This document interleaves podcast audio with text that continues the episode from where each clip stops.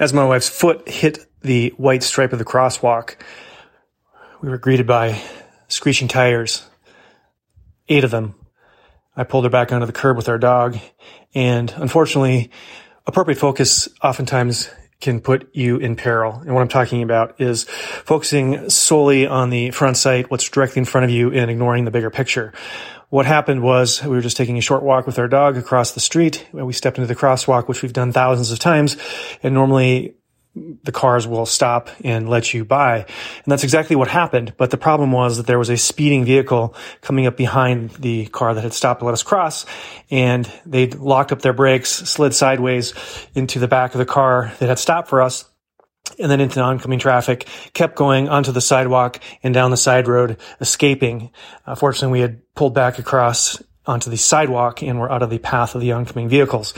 But had my paranoia and second instinct, if you will. I guess maybe you could say some degree of paranoia from working in the emergency department for 20 years and seeing the horrors of trauma, uh, particularly motor vehicle trauma, and just having a sense that the car that was approaching from a quarter mile away was going way too fast and probably not going to be able to stop.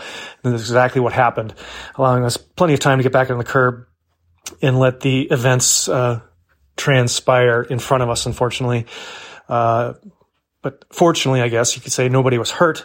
Uh, we did get a middle finger salute from the vehicle that uh, caused this whole issue, and uh, we kept on our way with our, our dog walking.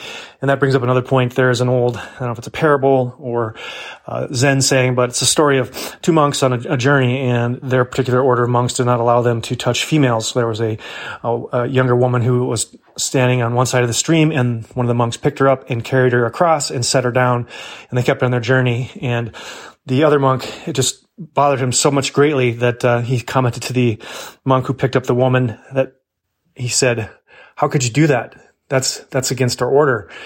And the monk responded, I put her down long ago. Why are you still carrying her? Hope you found that helpful. Just a few words and rant here as we are into the first week of the new year. I hope you are safe and well, and we'll talk to you soon.